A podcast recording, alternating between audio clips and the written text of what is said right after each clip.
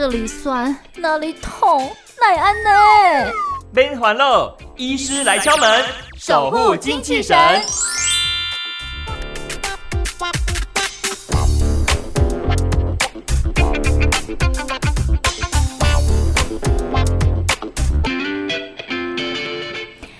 也是非常晴朗炎热的一个日子哦，炎炎夏日呢，不知道你有没有曾经有这样的一个经验哈？就突然腰好痛好痛哦，然后呢，怎么站、怎么躺、怎么卧，就是觉得不舒服、不松快哈。又或者是你痛到整个人呢有冒冷汗的情形，觉得不太对劲哦，赶快去寻找医师的一个协助。医生跟你看，哎，一说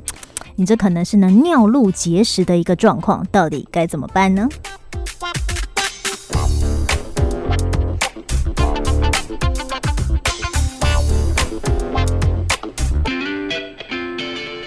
今天来敲门的是来自舒田诊所泌尿科的张云竹医师，要来带大家了解一下，哎，这个夏日的时候呢，这个结石的问题好像蛮频繁、蛮常见的。那么到底该怎么样的预防？又要怎么样哈进行后续的一些诊疗呢？张医师您好，哎，主持人各位好，是张医师，这个尿呃国人这种尿路结石或者是结石的问题，是不是还蛮频繁的？哦，根据健保局资料库的统计，哈，我们成年以后这一辈子发生肾绞痛几率大概高达十 percent，也就是每十个人就有一个人会发生这一辈子会有个非常严重肾绞痛的情形需要治疗，而且复发的几率五年高达五十 percent。哇，所以它这个几率蛮恐怖的耶。那主要它这个原因是因为饮食的关系，国人可能有些吃重咸哦，或者是他的饮食习惯不是这么好，还是说跟气候也有点关系呢？这绝对都是相关的哈。主持人相当的有概念。我们台湾美丽的宝岛地处亚热带，出汗的量多，所以呢活动量大的状况之下，男性病患大概是女性病患的两到三倍哈。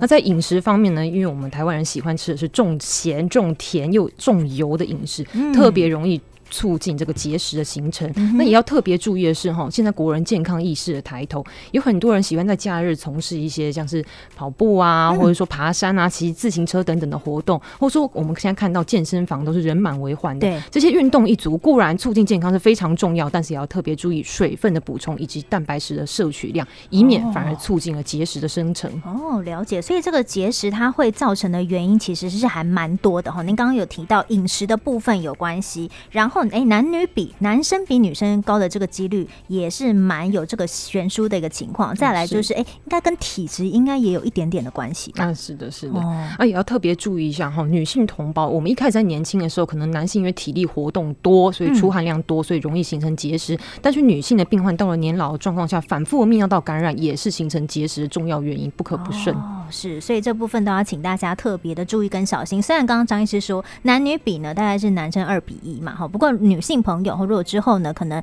呃一定的年龄到了话，哈，自己可能泌尿道的这些相关的系统啦，呃，问题比较多，哈，状况比较多的话，自己还是要多加的注意。那通常，因为我们知道这个结石啊，我们提到尿路结石部分，它可能并不是只产生在某一个地方而已，对不对？是的，我们在肾脏、输尿管、膀胱这几个地方都会形成结石，那他们的症状也都都各自不一样哈。在肾脏的结石，因为肾脏它是属于位在后腹腔比较沉默的器官，所以如果只是一些小小像沙一样零点二到零点三公分的结石，这个在健检报告上面大家都是很常看到的，但它不会造成明显的症状，除非你的 size 大到一个程度，零点五到一公分甚至以上才会造成一个局部闷痛的情形。是，但是如果石头掉到了输尿管，那就是不同的状况了。掉到输尿管哈，你可以想象就是下游阻塞，上游回堵，我们形成一个肾水肿的状况之下哈，这个水肿的压力会对于人体造成非常疼痛不舒适的感觉，甚至我一些年轻的病患，他跟我讲说，比他生产的时候还痛。哇、这个痛的这个非常对，很恐怖哎。是的，嗯、那么在上段的输尿管哈，我们常常表现就是以肾绞痛为主，还有一个后背痛的情形。嗯、那石头掉到了中段输尿管的时候，会是这一局局部的会有腰痛的情形。嗯、到了下段输尿管的情形，会有个辐射痛的状况，指的就是说你的会阴或是阴囊会有疼痛的情形。那特别要注意的是，如果石头已经到了最后一里路，它到了膀胱跟输尿管交界的时候，嗯、会有特别有一个龟头或者说阴核疼痛的情形。嗯、那如果在膀胱光的结石呢，则要注意，只是以血尿或是排尿困难来表现的。哦，哇，所以它其实分层还蛮多的哈，而且它可能掉在哪一个地方，它呈现的方式都还不太一样。是的。哎，不过您刚提到血尿部分，蛮多的这个公司健检会有这个去针对这个部分去特别做一个检查。那它如果说真的有呈现这方面的刺字，是不是就要特别留意了？血尿这个部分哈，大家看到血尿可能都会很紧张，说是什么长了什么拍咪呀？但其实我们血尿最常见的原因就还是以发炎为主。哦、所以如果你在健检报告看到一个、嗯、呃血尿的状况，我们当然是要来泌尿科来做一个一个诊鉴别性的诊断，包括说你到底是感染、嗯、还是真的有结石，还是长了什么坏东西。嗯、那如果你有一个排便困难或是解尿困难的状况，其实也会造成一个黏膜的破损，出现一个显微性血尿的问题。哦，了解。所以不要看到那个报告很紧张，想说我是不是有什么结石问题？但我好像没有医生提到这个腰痛啊什么的状况，可能就是可能要特别注意是不是某一个地方有发炎这样的一个情形了。是的，需要做鉴别性的诊断。哦，哎，那如果说真的有刚刚您提到这部分，比方说到肾啦，好到输尿管到膀胱的这个呃不同的一个区段的时候，寻求您的一个协助，治疗方式目前来说是怎么样来帮助病患？OK，那我们泌尿科医师哈谈到这个结石，我们会有四个考量点：第一个，它的大小和位置；第二个，X 光看不看得到；第三个，我们最推断它可能的成分，以及关于病人的特殊考量。所谓的特殊考量是指的说，现在哈我们可能因为就是脑中风或是心脏病或者高血压状况有服用抗凝血的药物，是或者说假设你是一个孕妇，那或者说你有个骨骼结构上面的异常，哦、那就是我们的特殊考量。嗯，那谈到这四个重点之后，我们会先看小的结石，如果是在肾脏输尿管小于零点五公分的结石，哈，我们通常会建议你要自己大量的饮水，然后配合一些适量的运动。我们会特别推荐以震动为主的运动，譬如说跑步、跳绳、下楼梯、打羽球等等的，来促进它的排出。同时呢，我们可能医师会开立一些止痛的药物啊，促进石头溶解的药物，然后或者说输尿管放松的药物来帮助它排出。嗯、不过，如果石头它一直卡在那个地方，造成你疼痛、血尿或者恶心、呕吐，甚至说有一个感染、发烧，然后或者说有一个肾水肿持续状况下，可能造成肾功能逐渐恶化。那这样子的情形，我们就考虑要主动的处理它。哦，那所谓的主动处理，大家最常听到应该就是一个体外震波碎石啦。不过体外震波碎石是这个样子哈，它有一些条件上面的限制，譬如说你 X 光看看不到的石头，或者说你有服用抗凝血剂，你是孕妇，这些人哈是没有办法进行体外震波碎石的。再来，如果石头的体积稍微大一点，譬如说大于零点七公分以上的结石哈，这体外震波由于它的能量是层层传递，那所以能量会被吸收掉。因此，如果太大的石头哈，往往是常常会需要两次以上的治疗。那对于一些比较不好意思，体型稍微肥厚一点的患者，然后这能量也被吸收，所以结石碎石的效率就不是那么的好。这个时候，我们可能就要考虑下一步更进阶的治疗，也就是内视镜碎石。哦，那内视镜碎石哈，大概可以分成三个方向去看。第一个，我们最常见就是硬式输尿管进去处理这个结石，它可以处理整段输尿管以及部分的肾脏结石。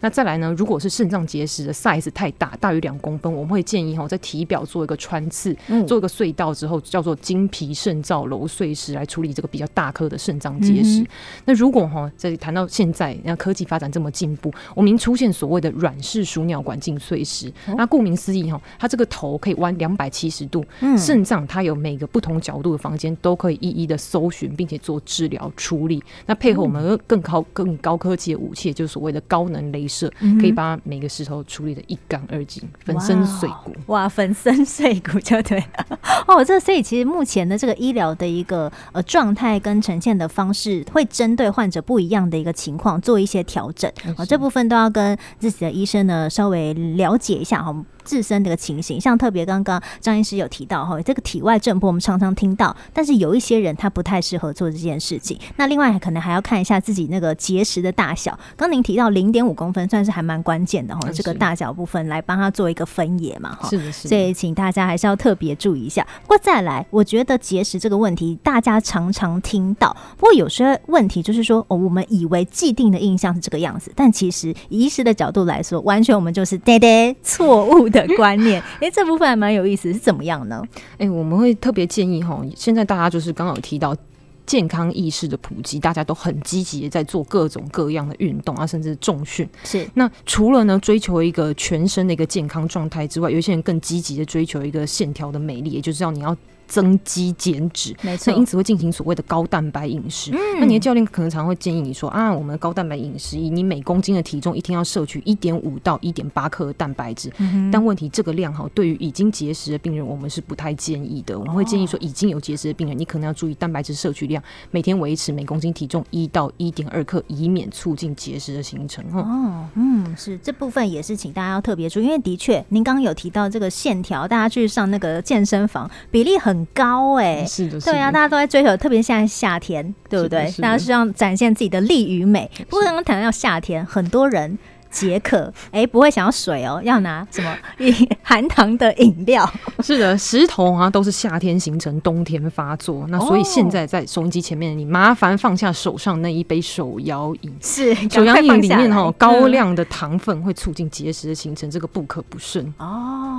是。那再来也要跟各位提醒一下哈，营养补充品这个东西不是吃越多越好哦。维、嗯、他命 C 或是维他命 D，你如果补充太多，反而会形成特殊的结石种类。哦，特殊的结石种类啊，是，哎、欸，所以它结石的这个成分分类是看你自己饮食的情况而定吗？是的，是的，我们有分成大概临床上最常见的就是草酸钙跟磷酸钙的结石，再来大概占了八成之多哈，然后接下来也有一些是尿酸结石占了十 percent，而感染性的结石占了十 percent。嗯哼，嗯，是，所以可能还要稍微看一下。哎、欸，不过去找医师，他会马上跟告诉你说，你这个结石是属于什么草酸钙的，还是属于这种什么磷酸钙的这一种吗？我们可能会跟你讨论一下你的饮食结构。那譬如说，你平常特别爱喝酒。Oh, 那我们就会注意到说啊，啤酒的摄取量不能太多。然后、嗯，如果在急性期的时候有结石塞住的情形，我们医生可能会准许你喝一点啤酒，借由它的利尿效果来把冲结石冲刷下来。但是平常如果爱喝酒的患者，请注意了，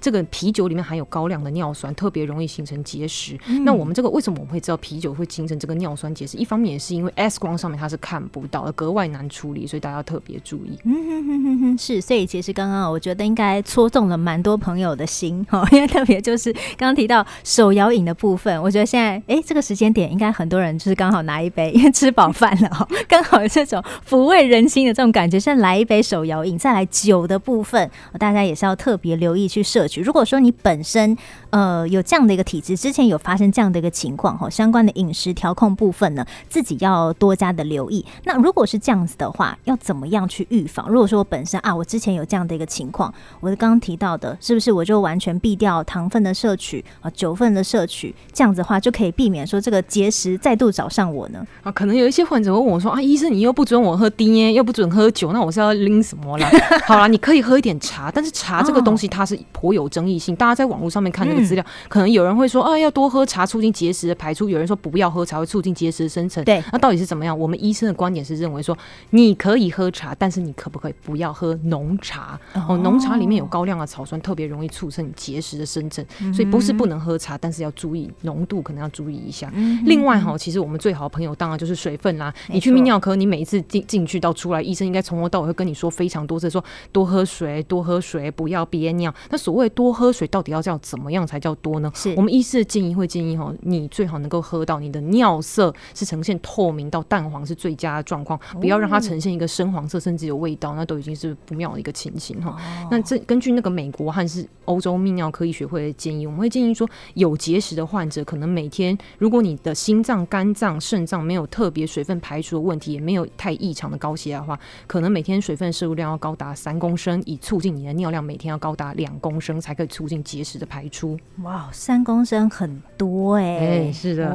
而且喝了之后不可以憋尿哈，不可以憋尿。嗯哼，哎、不过医生，您刚特别提醒朋友，不可以憋尿，它主要的一个原因是什么？为什么他憋尿之后？会导致怎么结石更容易生成吗？憋尿最重要的问题就是，第一个当然就是感染的状况。我们妇女同胞都知道，你这么一直憋一直憋，第一个就是发炎，然后第二个哦，你尿液没有及时的排出，因为有一些人喝的水其实很少，那因此他就不觉得自己有憋尿。可是其实如果你没有达成达到定时去排尿这个动作的话，你尿液虽然不多，但它光是停在那个地方，一直反复的停滞浓缩，它也会形成结石。嗯，了解哈，原来是这个样子哈，所以请大家哈，水分的补充要特别留意之外，好这个。个呃呃，就是你的这个相关的排泄部分呢、哦，自己也是要稍微留意一下哈、哦，这个量是不是有到你今天呢摄取水分哈、哦、这样的一个等比例这样的一个情况。不过因为现在天气很热嘛，哈，那有些人可能讲说我在外面奔波劳碌啊，我这个呃里面的水分都透过汗液的方式排出来了，那这样尿相对起来变得比较少，会不会也同样影响呢？是的，是的，所以我们会建议你的尿量本身就希望可以达到一天两公升之多。哇，一天两公升，是的，哦。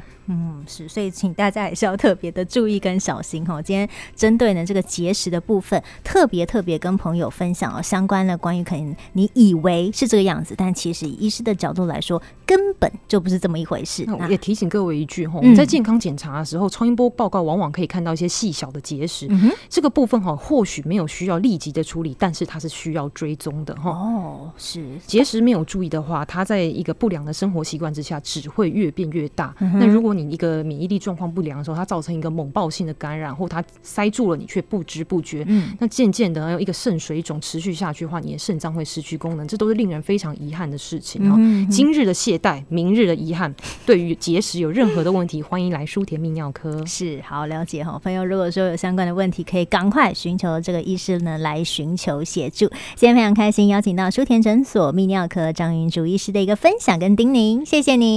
谢谢。